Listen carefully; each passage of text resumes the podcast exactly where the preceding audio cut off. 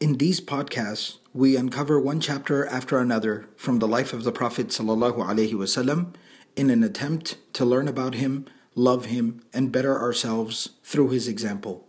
Immersion, mentorship, companionship, and tarbiyah. These are just a few of the things we offer alongside knowledge of the prophetic biography at Sirah Intensive. Two weeks dedicated to the study of the life of the Prophet ﷺ and his noble characteristics. So this winter, join me in Dallas, Texas, alongside your classmates from all over the world to learn the story of the life of the best of humanity, the mercy to mankind, the Prophet Muhammad. Go to sirahintensive.com to register and for more information. Bismillahi walhamdulillah wa salatu wa salamu ala rasulillahi wa ala alihi wa sahbihi ajma'in. Inshallah, continuing with our studies of the Shama'il Muhammadiyah, the prophetic personality, we'll be starting with the fifth chapter, inshallah. Uh, our goal today is going to be try to finish, inshallah, uh, chapters 5, 6, and 7, inshallah. They're not very lengthy, um, they're pretty much to the point a lot of repetition between the different narrations. And what chapters 5, 6, and 7 uh, cover is kind of the completion of the physical description of the Prophet wasallam. And it also talks a little bit, it's kind of a mix between the physical description of the Prophet ﷺ and also how he used to maintain himself, how he kind of used to groom or maintain himself. So, chapter number five is Babu Ma Ja'a fi Shaybi Rasulillahi Sallallahu Alaihi Wasallam. This is a chapter about the white hairs of the Prophet Sallallahu Alaihi Wasallam, meaning the white hairs due to old age. So we'll go ahead and get started with the narrations and then I'll explain some of the reconciliation between some of the different accounts that are brought by the companions. Hadith number one, Imam Tirmidhi says, حدثنا محمد بن بشار قال أخبرنا أبو داود قال أخبرنا همام عن قتادة قال قلت لأنس بن مالك رضي الله تعالى عنه هل خضب رسول الله صلى الله عليه وسلم؟ قال لم يبلغ ذلك وإنما كان شيبا في صدغيه ولكن أبو بكر رضي الله تعالى عنه خضب بالحناء والكتم. Qatada, rahimahullah ta'ala, who is one of the very uh, knowledgeable and well known uh, scholars of the generation of the Tabi'un, the generation after the Sahaba, he says that I said to Anas ibn Malik, radiallahu ta'ala anhu, did the Prophet of Allah sallallahu alayhi wasallam dye his hair? Did he color his hair? And Anas ibn Malik radiallahu ta'ala anhu responded that it never came to that. He had a little bit of white hair on his temples, on the sides of his face, but rather Abu Bakr radiallahu ta'ala anhu used to dye his hair with hina and with katam. So now explain a little bit of some of the vocabulary and what they're talking about here. Um, first and foremost, the, when he says inna makana shayban, wa fi riwayatin inna makana shay'an. In one of the narrations, instead of saying shayban, which means white hair, he says the word shay'an, meaning just a little bit. There was just a little bit of white hair that the Messenger ﷺ had on, on both of his temples, on the side of his face. And so some say that suduk more so refers to this whole the side of the face right here is called suduk.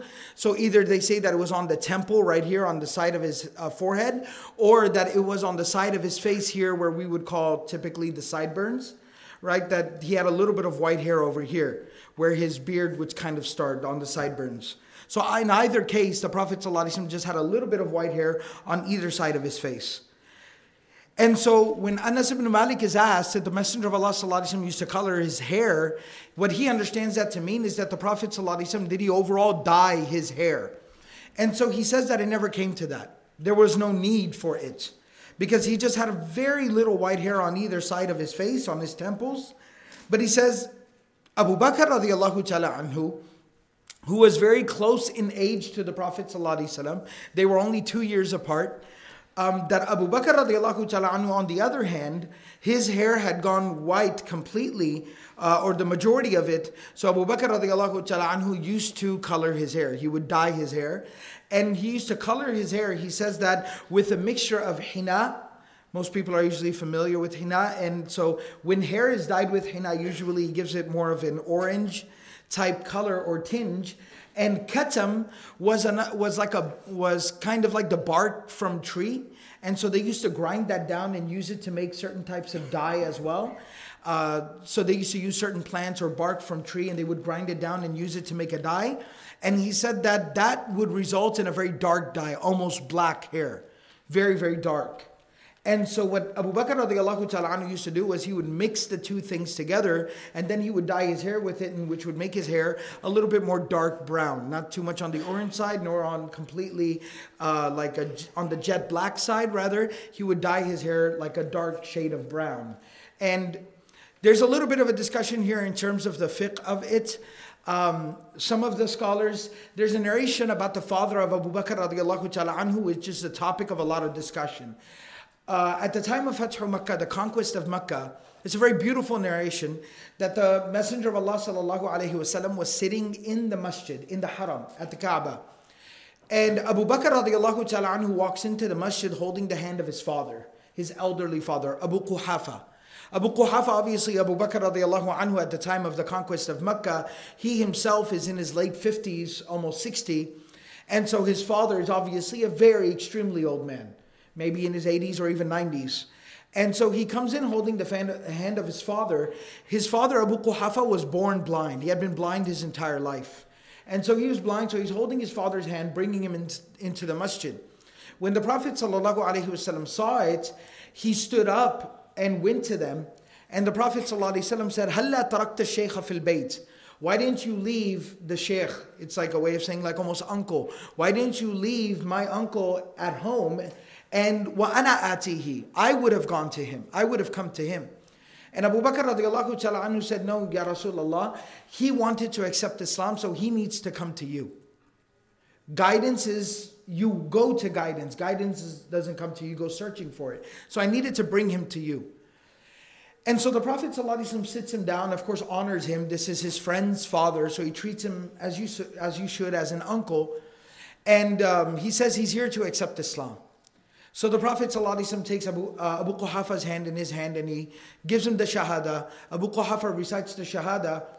And the Prophet ﷺ is, is so overjoyed, he's beaming.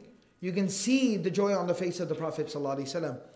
He looks at Abu Bakr radiallahu ta'ala anhu and Abu Bakr is crying. And he says to Abu Bakr radiallahu ta'ala anhu, Afarahun ya Abu Bakr? You're crying out of joy, O Abu Bakr? And that's when Abu Bakr radiallahu ta'ala anhu says, La ya Rasulullah bal huznun. No messenger of Allah, but I cry out of sadness. And the messenger of Allah وسلم, was a little taken aback. Your father at this age, and Abu Quhafa was the last immediate family member of Abu Bakr radiallahu ta'ala anhu to accept Islam. His mother had become Muslim way back in the day in Mecca. his, of course, even his older children had all accepted Islam. His siblings had accepted Islam. His entire immediate family is one of the virtues of Abu Bakr radiallahu ta'ala anhu. His entire immediate family had accepted Islam. His uh, cousins, his uncles, his, his aunts, everyone around him had accepted Islam.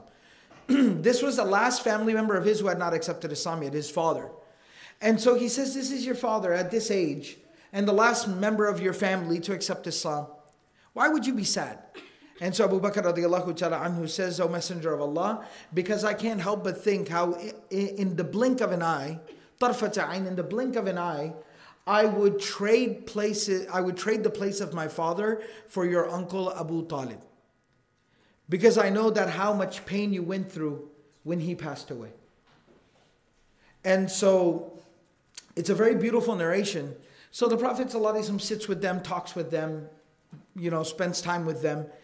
And then the way that Abu Quhafa is described is that all of his hair, he was so old, he was very elderly, all of his hair had gone white. His hair, his beard, his eyebrows, eyelashes, you know, everything was white.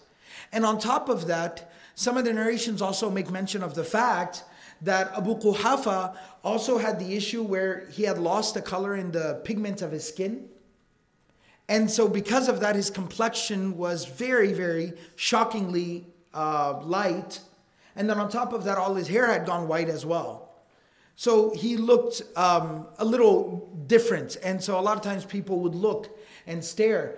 And so, the Prophet ﷺ said, غَيِّرُوا هَذَا غَيْرَ السِّوَادِ Change the color of this uh, to any color except for black. Meaning, don't color his hair black. And so that's the instruction of the Prophet.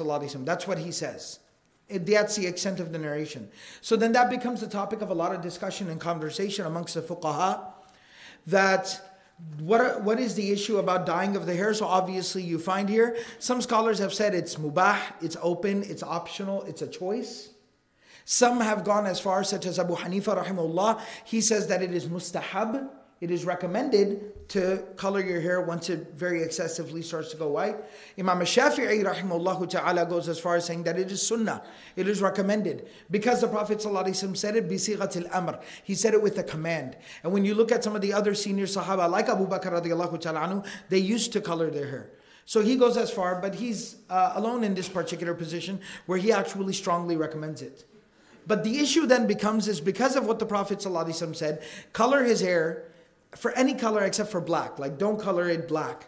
So then the scholars do discuss that. What is the ruling on dyeing hair black? Is it allowed? Is it not allowed? Is it recommended? Is it disliked? What is exactly the ruling on it? So again, the scholars have a variety of different opinions. Some of the scholars, based on the context, that Abu Quhafa himself had that issue where um, his skin had lost its color. And so the Prophet said, don't color it black because then it will create a very, he was more so giving advice that the type of contrast that it would create between his skin tone and his hair might make him look even more peculiar. So don't do it, don't color it black. So it was more of advice from the Prophet but it is permissible, especially, especially in the case where somebody's hair is basically what we would call prematurely uh, going gray or going white. Um, where normally at that age, usually that amount of their hair does not go white or gray, then in that particular case, it is permissible for that person to go ahead and color their hair black. Um, and then also, I'll take the questions afterwards.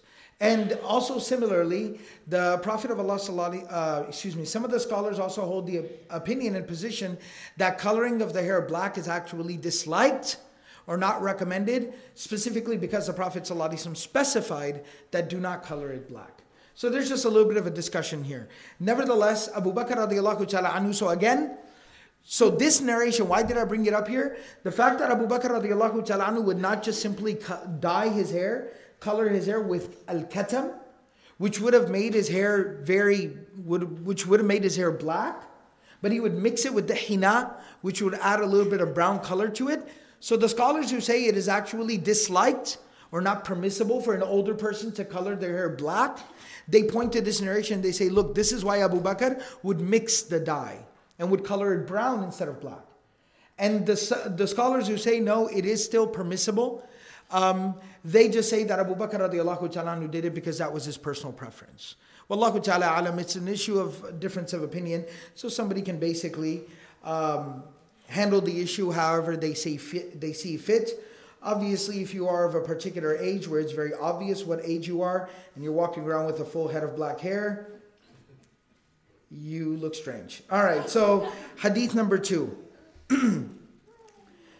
Imam at-Tirmidhi rahimahullah ta'ala says, حدثنا إسحاق بن منصور ويحيى بن موسى قال حدثنا عبد الرزاق عن معمر عن ثابت عن أنس رضي الله تعالى عنه قال ما عددت في رأس رسول الله صلى الله عليه وسلم ولحيته إلا أربع عشرة شعرة بيضاء Anas ibn Malik radiallahu ta'ala anhu relates, he says rather, that I did not count in the head and the beard of the Prophet sallallahu alaihi wasallam except for 14 white hairs. That at the end of the life of the Prophet ﷺ, I do not recall counting more than 14 white hairs in his hair and his beard. And I talked about this. This was the youthful appearance of the Messenger ﷺ that Allah had granted to him.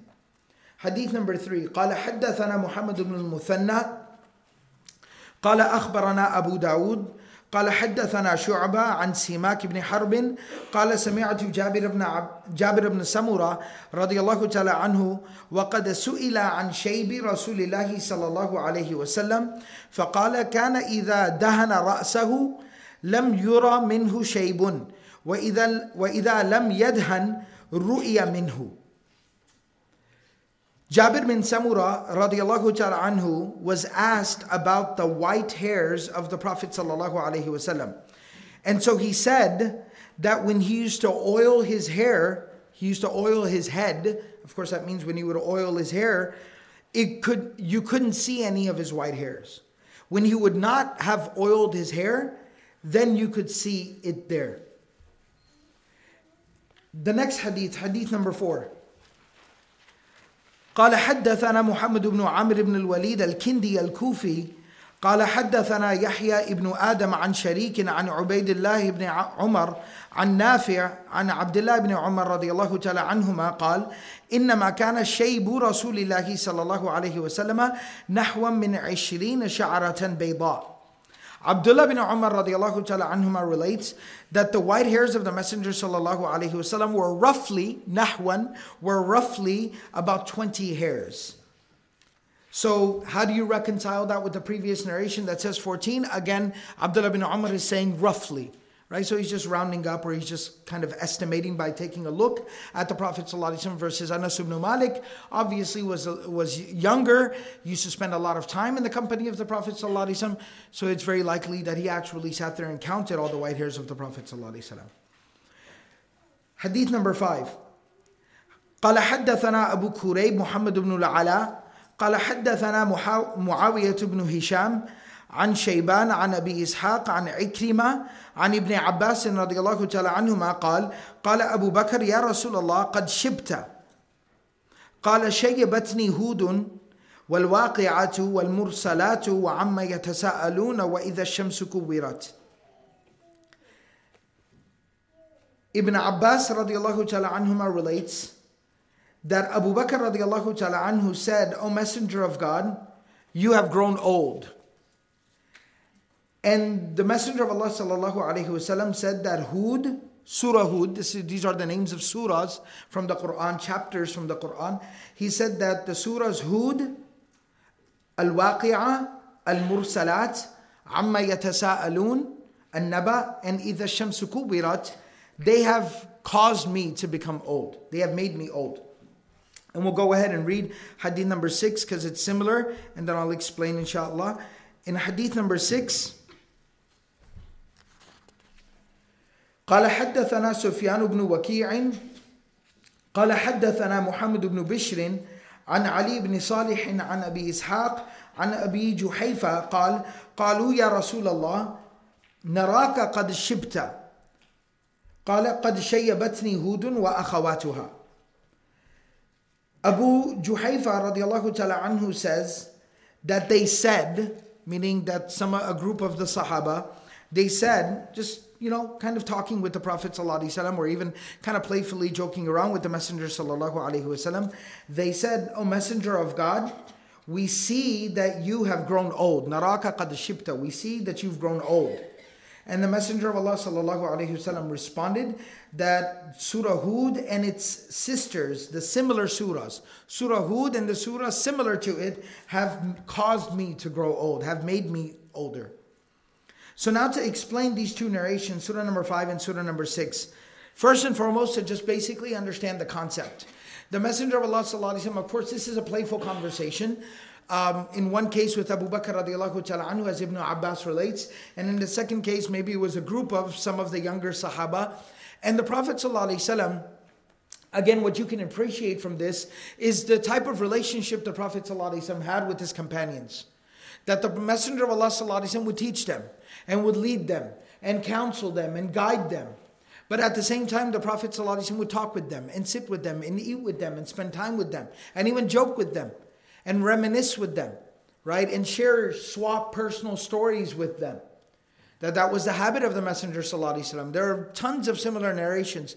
There's a narration where the Sahaba say that we used to sit and tell our stories about our personal lives to the Prophet sallallahu alaihi wasallam. Every day after Fajr, the Prophet ﷺ used to turn around in the masjid and he would sit down and he would say, Does anybody have anything they want to talk about?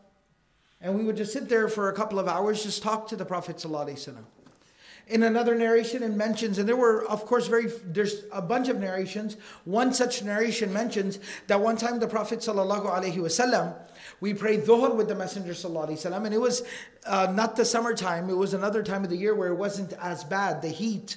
And so after dhuhr, the Prophet sallallahu alaihi wasallam said, "Does anybody have uh, an animal uh, that?" They can spare, like a camel or an animal that they can spare. And one Sahabi said, I do. And the Prophet ﷺ said, All right, then let's go ahead and go out. They went out a little bit to a distance where there was some open, some open land, an open area. they slaughtered the camel uh, and the Prophet ﷺ took part in this entire activity. They slaughtered the camel, they you know skinned the camel, cut up the meat, they started a fire, they cooked the meat together, they sat down and they ate together. Then it was time for salah, so they got up, they all washed up together, they stood there and they prayed in the field there together, then cleaned up after the salah together and came back in time for Salat al-Maghrib. That's the Prophet ﷺ basically just having kind of an outing, a barbecue with his companions, with the Sahaba. So there's multiple different narrations like this. So the Prophet ﷺ was very pleasant and very friendly in his demeanor and how he conducted himself. And that's at the core, at the essence of building a community. And the Prophet ﷺ demonstrated that fact. He would have Sahaba over at his house. He would go and drop by and visit Sahaba, their homes, the homes of the Sahaba. And so that was very much the Messenger Sallallahu So this is a playful conversation. In one case, Abu Bakr anhu, obviously having a lot more white or gray hair than the Prophet Sallallahu even though they're similar in age. And what you have to remember about Abu Bakr radiallahu ta'ala anhu is there are narrations, some incidents in the seerah, in the books of history, which talk about the fact that they knew each other since the age of 10 or 12. So they've been friends since forever. And we all know about the love that they had for one another and how much they uh, cared for one another. And so Abu Bakr radiallahu ta'ala obviously having a lot more white and gray hair, spots, you know, a dozen or so white hairs in the beard and the hair of the Prophet and he says, looks like you're catching up. And so the Prophet ﷺ then, you know, uh, responds to him. And of course, the Prophet ﷺ being the teacher that he is, the Prophet ﷺ says, yeah, sure, but your white hair might be there just because you're an old man. Might happen because I read the Quran, right? so the Prophet says some people get old hair, white hair because of stress or business or whatever it may be. My white hair came from reading the Quran. And specifically in that in that hadith, the the surah, the surahs of the Quran that the Prophet identifies is of course Surah Hud, which talks about all the prophets that were sent to nations that did not listen and heed the message and were destroyed. It, and at the end of the surah, it talks about the day of judgment and the reckoning and how mankind will fare in the life of the hereafter.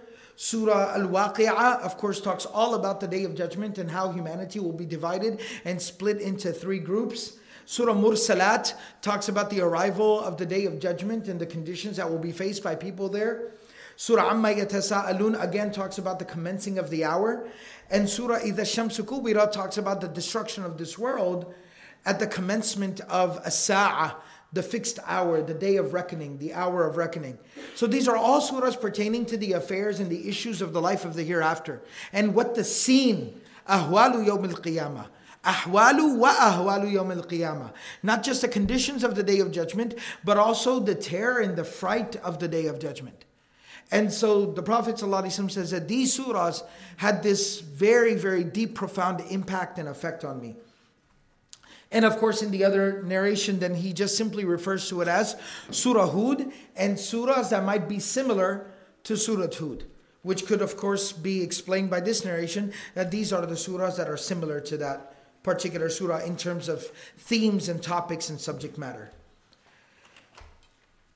Hadith number seven.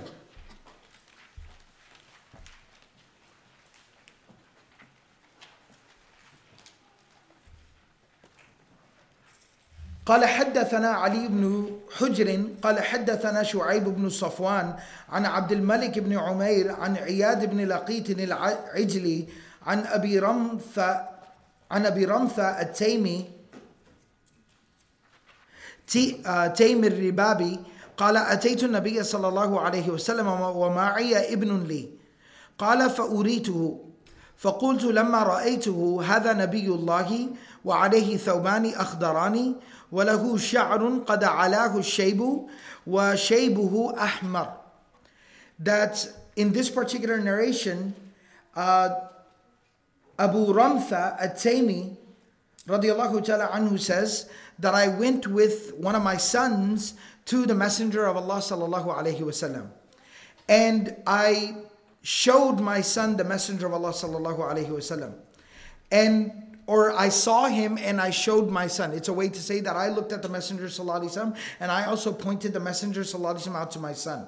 So he says that when I saw him, I said that this is a messenger, this is the prophet of Allah, this is the prophet of God. And he was wearing two clothes that were green. And he had hair that had a little bit of white on the edges. And his old hair or his white hair was actually slightly red in color.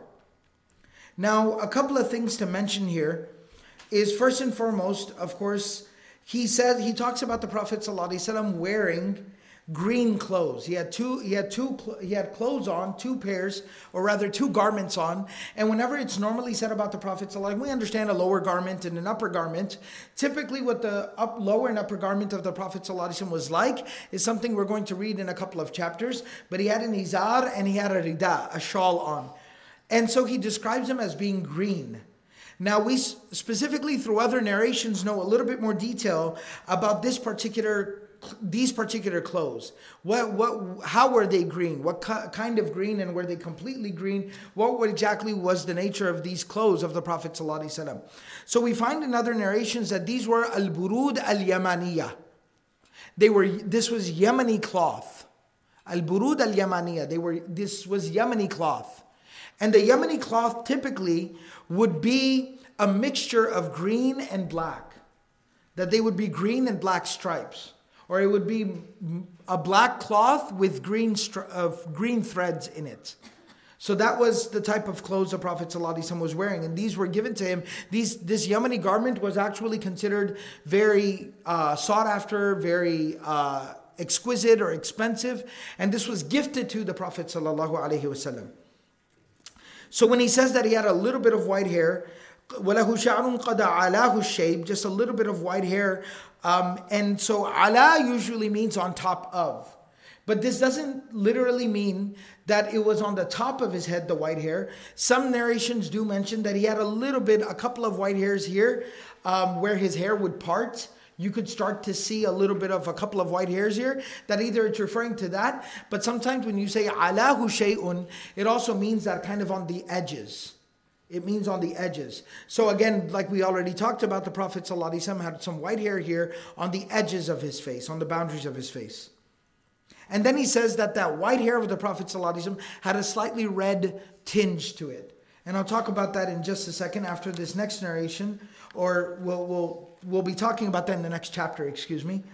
Uh, hadith number eight.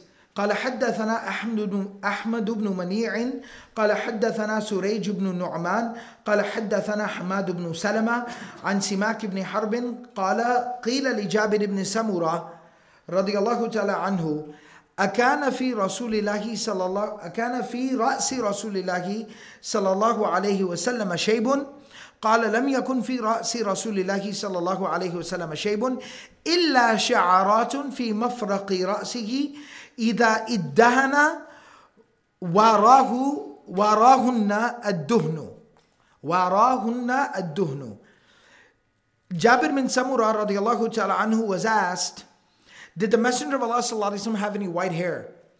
And so he says that there was no white hair in the there was no there was no white in the hair of the Messenger وسلم, or on his head, except for a few hairs, sha'aratun, except for a few hairs, where his hair would split on the top of his hair. And when he would oil his hair, when he would have oil applied freshly, then the oil would conceal that white hair. So when his hair would kind of become dry and it would start to kind of part or split in the middle, you could notice a couple of white hairs there. But when he would oil it and he would kind of slick his hair back, a little bit, then it would cover up the white hair. All right? So that's what he ends up describing. So in the next chapter, we're going to talk about the Prophet actually dyeing his hair. So that issue that came up where he says his hair had a red tinge to it, we'll be talking about that in the next chapter. Um, the last thing I wanted to mention here was, of course, the Prophet ﷺ, this was symbolic of his age. He did have a few white hairs that could be noticed. Uh, one narration says 14, one says about roughly 20. So, of course, it's symbolic and representative of the age of the Prophet ﷺ. But the Messenger ﷺ, of course, had that very youthful appearance, which, you know, gave the Prophet ﷺ um, a, a, very commanding type of presence, particularly for the purpose of when the Messenger ﷺ was leading people, uh, especially in battle, and he inspired, he was able to inspire even younger people with just that presence of the Prophet ﷺ. And then, of course, he identified the fact that his white hair was only the result of the fear of Allah subhanahu wa ta'ala and the consideration of the severe circumstances on the day of resurrection. And I wanted to comment on that just for a second. Number one is the fact that even the Quran places a lot of emphasis on the circumstances of the day of judgment. In Surah Al Baqarah, in fact, the scholars of Ulum al Quran actually talk about that the very last ayah to be revealed from the Quran, the very last ayah in terms of sequence, in terms of revelation, to be revealed from the Quran is ayah number 281 from Surah Al Baqarah, where Allah subhanahu wa ta'ala says, وَاتَّقُوا يَوْمًا تُرْجَعُونَ فِيهِ إِلَى اللَّهِ that be conscious, be mindful, be fearful of the day that you will be returned back to Allah subhanahu wa ta'ala. ترجعون فيه إلى الله ثم توفى كل نفس ما كسبت وهم لا يظلمون and then each and every single soul will be fully compensated for what it's done, what it has earned, and nobody will be done wrong in the least bit. That was the last revelation of the Quran. That, so that was some of the final advice of the Prophet ﷺ. That was the last of the revelation of the Quran. And so it's a very, very important topic in consideration that the Prophet of Allah ﷺ placed a huge emphasis on, that the Quran focuses on a lot. And what you find here is that the Messenger of Allah ﷺ, that's why he's emphasizing it as well. That's why he's emphasizing it. Abu Bakr radiallahu ta'ala anhu, now think about the Prophet ﷺ placing so much emphasis on this. He would cry so much when he would recite these ayat, when he would talk about the circumstances on the day of judgment. The Messenger of Allah is guaranteed the forgiveness of Allah, the mercy and the pleasure of Allah. He doesn't have to worry about himself, but he was deeply concerned about the fate of humanity. And it was specifically his love and his concern for his ummah that troubled him. And that's why the Messenger of Allah ﷺ says each and every single prophet was given this one dua, guaranteed dua, that they could make in this world. And the Prophet said that I reserved my dua and forwarded that dua of mine, that guaranteed dua, for the day of resurrection to intercede on behalf of my ummah.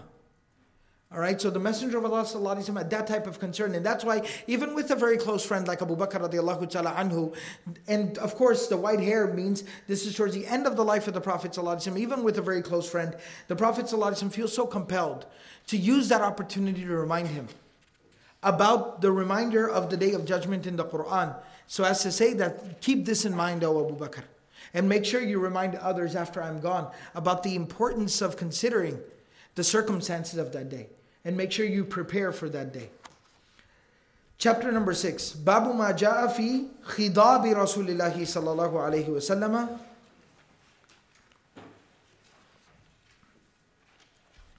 This is a chapter about the Prophet sallallahu alaihi wasallam dyeing his hair. This is a chapter about the Prophet sallallahu alaihi wasallam coloring his hair.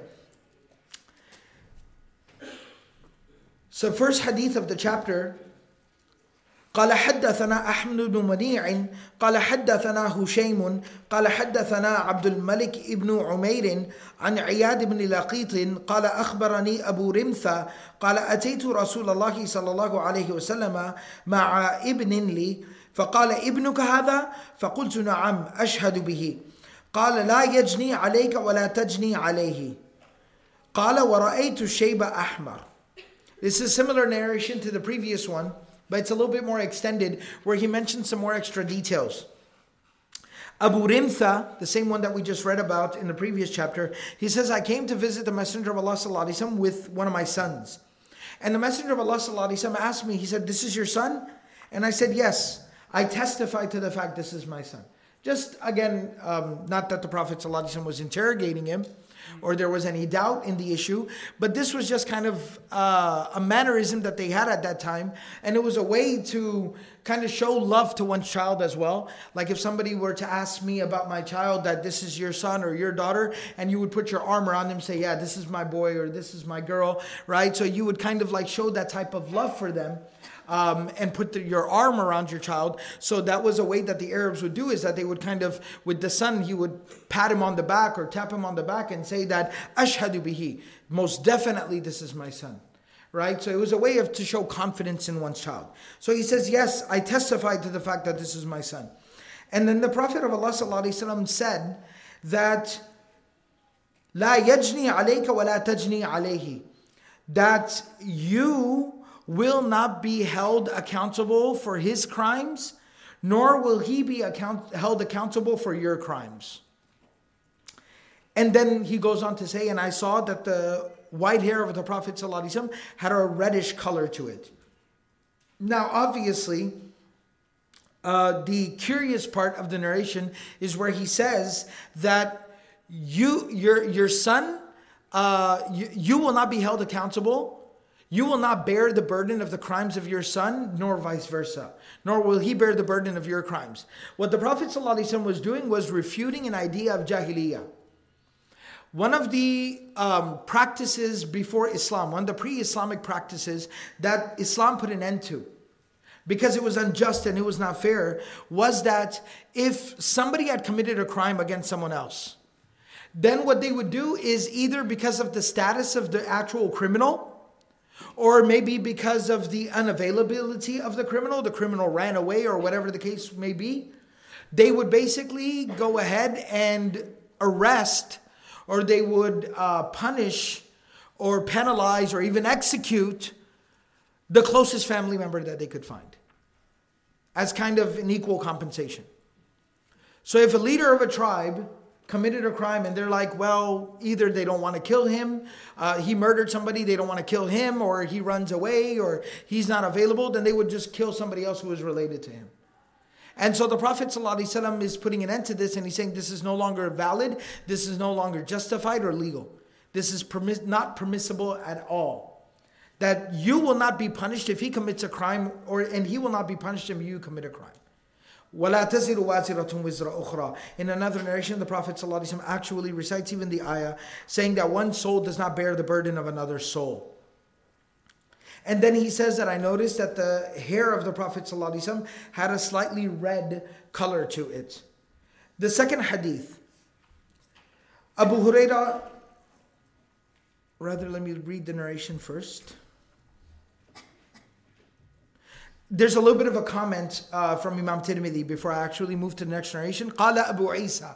This is Imam Tirmidhi. So Imam Tirmidhi occasionally will comment on the narration himself. قال أبو عيسى Imam Tirmidhi رحمه الله تعالى he says هذا أحسن شيء روي في هذا الباب وأفسر لأن الرواية الصحيحة أن النبي صلى الله عليه وسلم لم يبلغ الشيب وأبو رمثة اسمه رفاعة بن يثربي التيمي the Prophet, uh, uh Imam At-Tirmidhi rahimahullah ta'ala, he says, this is one of the best hadith that is narrated within this chapter, and it's also one of the most uh, explicit that it's not only d- describing the fact that the Prophet did actually have some white hair, but that white hair actually had a little bit of color to it.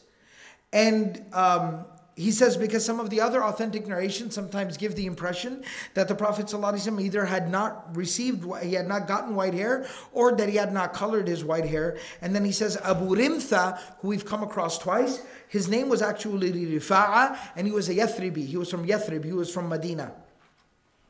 The next hadith. Uh, Imam Tirmidhi says حدثنا سفيان بن وكيع قال حدثنا أبي عن شريك عن عثمان بن موهب موهب قال سئل أبو هريرة رضي الله تعالى عنه هل خضب رسول الله صلى الله عليه وسلم قال نعم that Abu Huraira radiallahu ta'ala anhu was asked, did the Messenger of Allah sallallahu alayhi wa used to color or dye his hair? And he said, yes. Imam At-Tirmidhi rahimahullah ta'ala again as a comment here, قال أبو عيسى وروى أبو عوانة هذا الحديث عن عثمان بن عبد الله بن موهب فقال عن أم سلمة The same narration we find from Umm Salama. Umm Salama was asked, Did the Messenger of Allah وسلم, used to color or dye his hair? And she said, قالت نعم. She said yes. The next narration, he says, حدثنا إبراهيم بن هارون قال أنبأنا النضر بن زرارة عن أبي جناب عن إياد بن لقيت عن الجهدمة امرأة امرأة بشير بن الخصاصية قالت أنا رأيت رسول الله صلى الله عليه وسلم يخرج من بيته ينفض رأسه وقد اغتسل وبرأسه ردع من حناء من حناء أو قال ردغ Shakka fi hadha. So the next narration is narrated by Jahdama, the wife of Bashir Khasasiya radiallahu ta'ala anhuma. She actually narrates that I saw the Messenger of Allah sallallahu alayhi wasallam exiting his home one time and he was stroking or combing his hair Yanfudu ra'sahu, the Prophet ﷺ was just kind of straightening his hair out, and while straightening, and he had just taken a shower. So the Prophet ﷺ must have just bathed, and so he was in a rush, he was in a hurry, so he was straightening his hair out. And she says that there was a slight that there was a slight tinge or a little bit of a semblance of some hina within his hair. And then Imam Tirmidhi actually, in the narration, he brings the comment that either the narration says rad'un, the word rad'un in the Arabic language refers to uh, za'faran, saffron, which would be used a lot of times to, it would be added to the color of the hina also for nice for fragrance as well. Um, or he said radghun, and radghun basically refers to just purely using henna. All right, and some actually say that rad'un was a lighter color of henna, which would be a little bit more on the orange side or even slightly yellowish orange side. Um, and the radghun with the ghain was a darker color of hina where it'd be more like a darker red, almost a light brown shade. Right? And then he says, Shakka fi ashayhu. Shakka shaykhu fi hadha. That the narrator of the hadith, he had some doubt in this, whether it was rad'un or radghun. In either case, the meaning is pretty straightforward and it's corroborated through a number of different narrations, and that's the fact that there was a slight little bit of tinge of color that was noticed within the hair of the Prophet. Hadith number four. قال حدثنا عبد الله ابن عبد الرحمن قال حدثنا عمرو بن عاصم قال حدثنا حماد بن سلمة قال حدثنا حميد عن أنس قال رأيت شعر رسول الله صلى الله عليه وسلم مخضوبا He says that uh, Anas ibn Malik radiallahu ta'ala anhu says, I saw the hair of the Messenger of Allah sallallahu alayhi wasallam and it had in fact been colored, it had been dyed.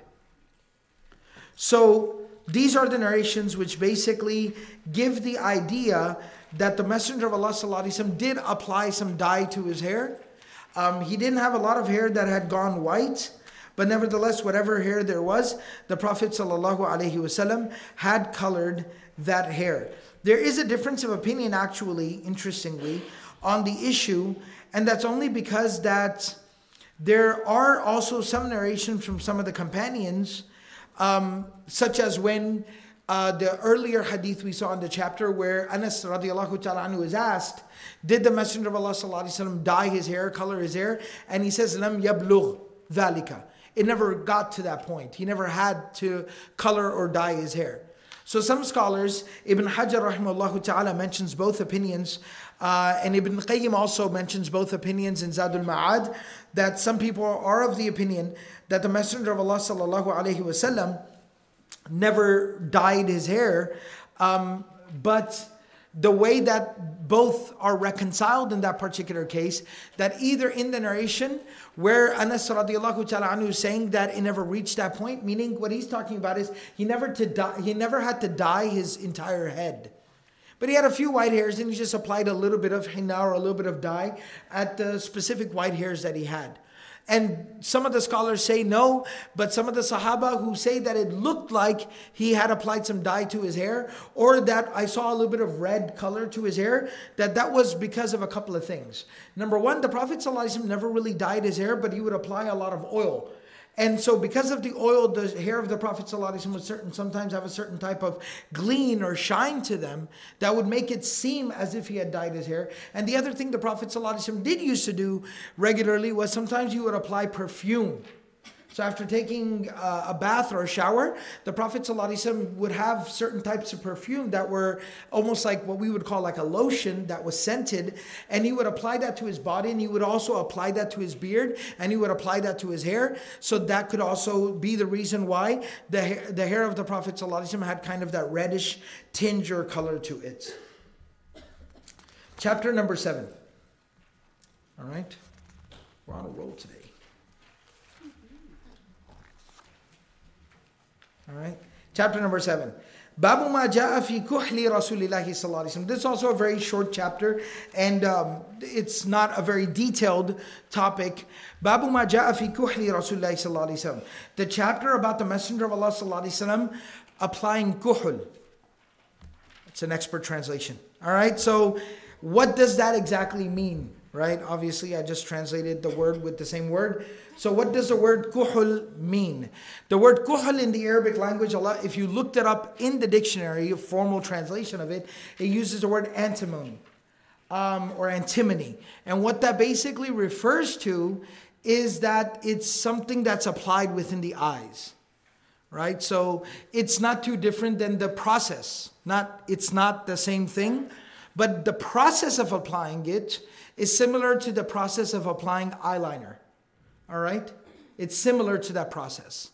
And so let's go ahead and read the narrations and then I'll explain anything that requires any type of explaining, but it's uh, pretty straightforward. The first hadith in this chapter قال حدثنا محمد بن حميد الرازي قال حدثنا أبو داود الطيالسي عن عباد بن منصور عن عكرمة عن ابن عباس رضي الله تعالى عنهما أن النبي صلى الله عليه وسلم قال اكتحلوا بالإثمد فإنه يجلو البصر وينبت الشعر.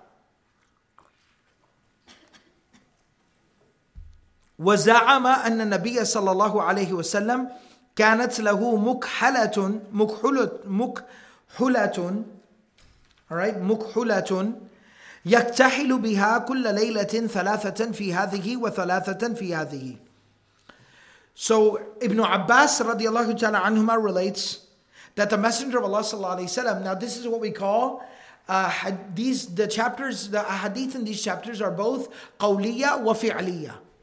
Some of them are actually the words of the Messenger sallallahu alayhi wasallam, and then some of them are observations about him.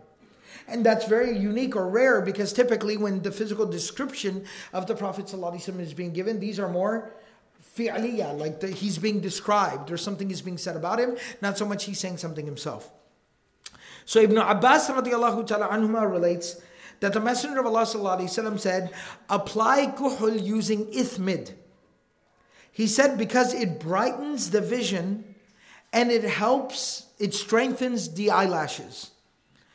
And he presumes that the Prophet of Allah sallallahu had a stick. He had a stick that he used to use to apply the kuhul, and he would apply it three times in this eye and three times in this eye. And he pointed to his right and then he pointed to his left. All right, so now this is Ibn Abbas. Ibn Abbas, ta'ala of course, had a very close relationship with the Prophet. Ibn Abbas anhu had a double relationship with the Prophet, both from his father's side and his mother's side. His father was, of course, Abbas, the uncle of the Prophet, and therefore he was his cousin. And being a younger cousin, he was somebody the Prophet showed a lot of affection to, uh, treated him almost like a son or a nephew. And the Prophet I kind of take him under his wing and used to take care of him and look after him and speak to him and spend time with him. On the other side, from his mother's side, the mother of Ibn Abbas, the mother of Abdullah ibn Abbas, her name is Umm al-Fadl. And Umm al-Fadl her sister is Maymuna, radiallahu ta'ala anha, the mother of the believers, the wife of the Messenger sallallahu alaihi wasallam.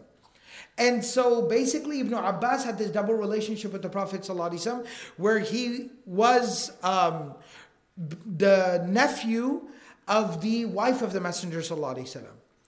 And so, because of that, whenever the Prophet ﷺ would go to stay at Maymuna radiallahu ta'ala anhu's home, Ibn Abbas radiallahu ta'ala anhu would come also over and he would spend time over and stay over. So he would get a little bit more uh, closer interaction with the Prophet ﷺ and more exclusive access to him. So he says that he presumes, so either he loosely remembers or he's saying that something that he came across. He says that the Prophet ﷺ did have like some of his personal effects right? Like somebody would have typically a hairbrush or a comb or something, along with his personal things like a toothbrush and other things. He also had this stick that he used to apply, use to apply the kuhul and he would apply it three times in this eye, in the right eye, and three times in the left. And based off the narration that we read uh, yesterday, kana yuhibbu tayammun, that the Prophet ﷺ used to prefer to start things with the right side, so he would first apply it in the right eye and then in the left eye. Three times in this eye, three times in that eye. Now, obviously, this is the first time that we're coming across the word ithmid. What does ithmid exactly refer to? So, ithmid at that particular time um, at the time of the Prophet ﷺ was a particular type of stone that they used to have. And what they would basically do is that they, it was a little bit softer. Um, and so if you hit it, it would basically crack into pieces. Um, so they would, it was a type of soil or, or a type of uh, stone. And so what they would do is that they would smash it up and grind it down to the point where it became very powdery, very soft. And then that's what the Prophet used to apply in his eyes. And the thing about that was that that was something that was already an established practice in their culture. This was something that was medically recommended at that time.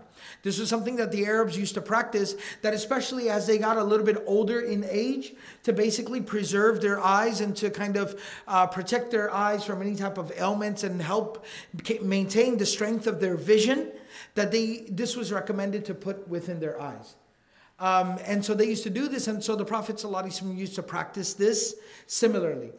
Now, first and foremost, of course, what this tells us, one concept I want to explain right here, is that what this teaches us is that again, the Messenger of Allah was somebody who used to rely upon, you know, whatever information was available about health and healthy practices, and he used to basically take steps to maintain his health. So if something was good, something was healthy, something was recommended, the Prophet ﷺ was very particular in that regard. And he used to physically take care of himself, not just in appearance, but also his health. And so you see the Prophet ﷺ is basically doing whatever is recommended that is good for the eyes. All right. So same type of rules, and what the way again that we can expand upon this. This is a recommended practice of the Prophet ﷺ, but also from the jins of it, from the principle of this, what we learn is that if there's anything else similarly that's recommended, generally for the maintenance of health in a particular place, in a particular um, climate. Um, in a region, if there's something that is recommended to maintain good health, then it is from the Sunnah of the Prophet ﷺ to make sure that you do that. The second hadith. قال حدثنا عبد الله ابن الصباح الهاشمي البصري. قال أخبرنا عبيد الله ابن موسى. قال أخبرنا إسرائيل بن يونس عن عباد بن منصور. وحدثنا علي بن حجر. So this is a different chain of narration that he has going to that same particular point. عباد بن منصور. وحدثنا علي بن حجر قال حدثنا يزيد بن هارون قال حدثنا عباد بن منصور عن عكرمة عن ابن عباس رضي الله تعالى عنهما قال كان النبي صلى الله عليه وسلم يكتحل قبل أن ينام بالإثمد ثلاثا في كل عين. وقال يزيد بن هارون في حديثه إن النبي صلى الله عليه وسلم كانت له مكحلة يكتحل منها عند النوم ثلاثا في كل عين. So in this particular narration, Ibn Abbas radiallahu ta'ala anhuma provides some more details. He says that the Messenger of Allah sallallahu used to apply this kuhul before he would go to sleep using ithmid three times in each and every single eye. Yazid ibn Harun, in his particular narration, he says that the Messenger of Allah وسلم, had a tool, had a little stick that he used to use to apply this kuhul in his eyes at the time of going to bed, three times in each of his eyes. Now we have a little bit more detail. The, the second, uh, the uh, next detail that I wanted to mention here about ithmid specifically, one of the things about that ithmid is that it was very light in color and it really didn't show too much within the eye when you would apply it. The Prophet ﷺ would very sparingly, very lightly apply it, and even then it was not very visible. It was not very, very visible. And then the next detail that we have is that the Prophet ﷺ used to apply it before he went to bed. Used to apply before he went to bed. The next narration, hadith number three in this chapter, قال حدثنا أحمد بن منيع قال حدثنا محمد بن يزيد عن محمد بن إسحاق عن محمد بن المنكدر عن جابر هو ابن عبد الله رضي الله تعالى عنه قال قال رسول الله صلى الله عليه وسلم عليكم بالإثم دي عند النوم فإنه يجلو البصر وينبت الشعر Jabir bin Abdullah. That's why he clarifies Jabir wa huwa ibn Abdullah. Because Jabir bin Abdullah radiallahu ta'ala anhu is one of the most um, He's one of the highest ranking of the Sahaba in terms of the number of narrations, a hadith that he reports from the Prophet. But in the specific uh, collection of the Shama'il, we see Jabir bin Samura has narrated more narrations in this particular topic. So the roles are kind of reversed.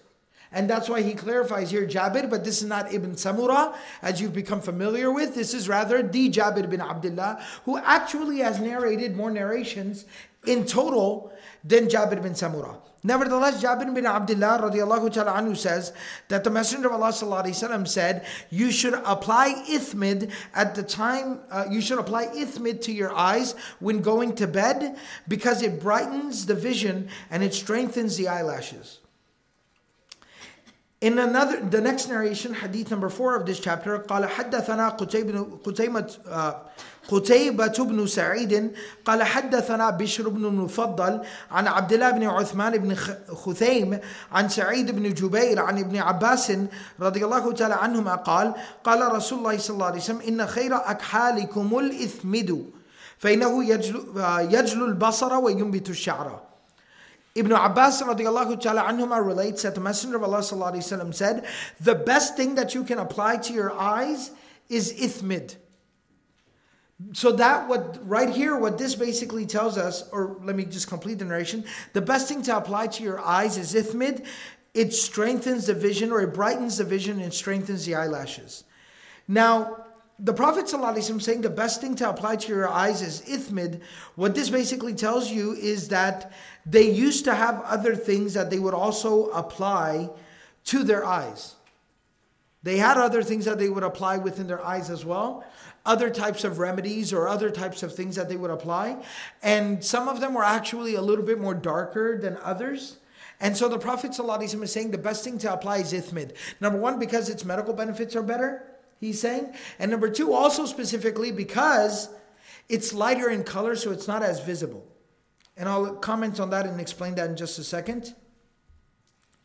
And the last narration of this chapter قال حدثنا إبراهيم بن المستمر البصري قال حدثنا أبو عاصم عن عثمان بن عبد الملك عن سالم عن ابن عمر رضي الله تعالى عنهما قال قال رسول الله صلى الله عليه وسلم عليكم بالإثم فإنه يجلو البصر وينبت الشعر The Prophet of Allah sallallahu alayhi wasallam, Abdullah bin Umar radiallahu ta'ala anhuma relates that the Messenger of Allah sallallahu alayhi wasallam said, you should apply ithmid to your eyes because it brightens the vision and strengthens the eyelashes. And we've seen that same verbiage a number of different times.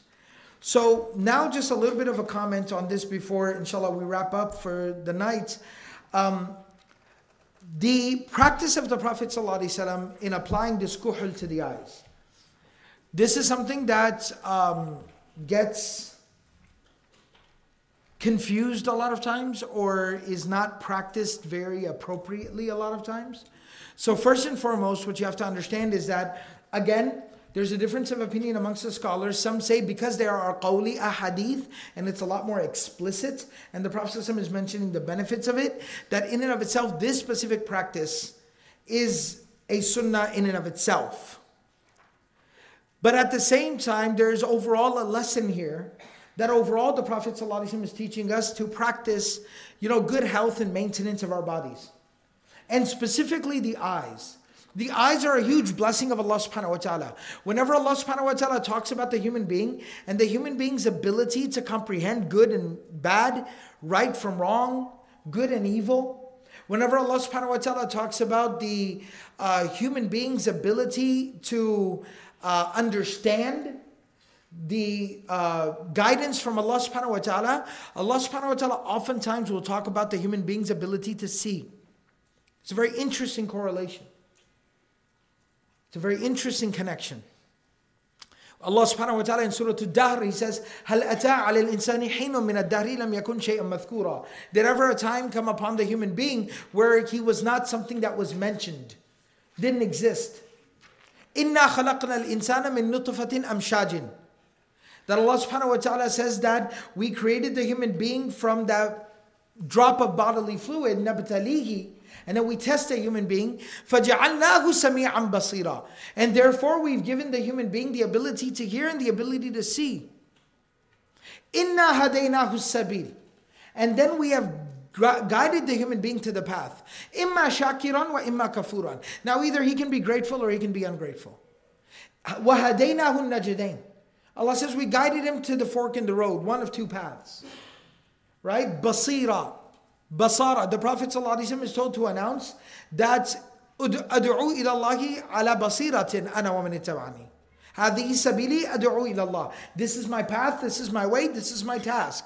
This is my mission that I call to Allah upon an understanding. But what's interesting is that deeper understanding of the religion is referred to as basira, which comes from basar, which means the ability to see. As you see here, the word yajlu al basara.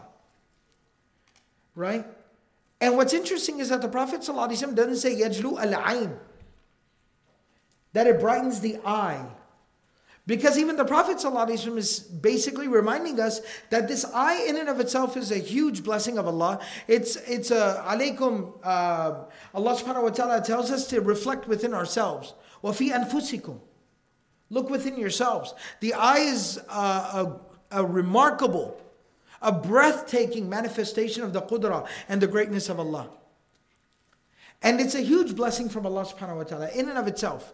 But the Prophet is using the word basar here to remind us of the fact that the eye is not just relevant to you physically, health wise, but the eye is something that's very necessary even in terms of guidance and the understanding of the religion to be able to read the Quran, to be able to see the creation of Allah. How many times does Allah subhanahu wa ta'ala tell us to reflect on the creation of Allah by looking at it?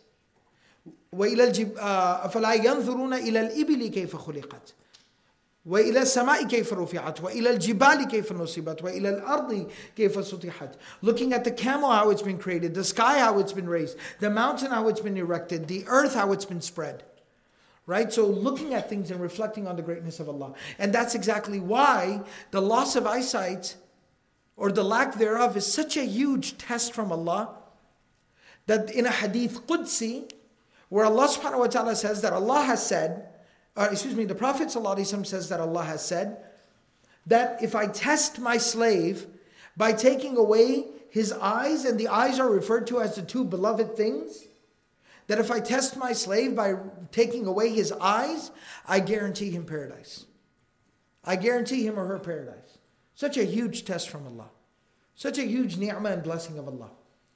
So not only is the Prophet ﷺ teaching us, so this is a specific sunnah, then what we can also extrapolate from this is the importance of taking care of our health and our bodies and our blessings. But on top of that, specifically taking care of our eyes specifically taking care of our eyes. That that's even in particular the Prophet ﷺ is teaching us the importance of that. Now the second thing that I was going to talk about here is the ithmid is something the Prophet ﷺ emphasizes because it's lighter in color. So this does not result, applying the ithmid did not result in the appearance as if somebody had actually put on eyeliner. It didn't look like makeup. And that's why he's recommending it to men specifically as well. And then the third thing that is a huge misunderstanding again is that the Prophet ﷺ applied this and he says it in his actions. Uh, he, he demonstrates it through his actions. He says it in his own words. In his recommendations, apply it when you go to bed. So the Prophet ﷺ didn't used to wake up in the morning, get dressed, get ready, apply it, and then go outside. But the Prophet ﷺ would apply it right before he went to bed. And then he would sleep, and then when he would wake up in the morning, what's the very first thing he would do? Make wudu. So he would wash it. It already didn't have a lot of color to it, and then he'd wash his face. So he'd wash it out. All right, so by no means does is it a sunnah of the Prophet ﷺ to be walking around with eyeliner on, for men specifically. All right, but a lot of times what I'm saying is that this gets misunderstood, and so sometimes people will misunderstand it as a sunnah, and so sometimes in uh, trying to implement the sunnah, even coming to prayer or Jumu'ah or you know coming to the masjid and they'll apply it and it'll be darker in color and they'll apply it before coming to the masjid. So it looks like a bunch of men have eyeliner on in the masjid.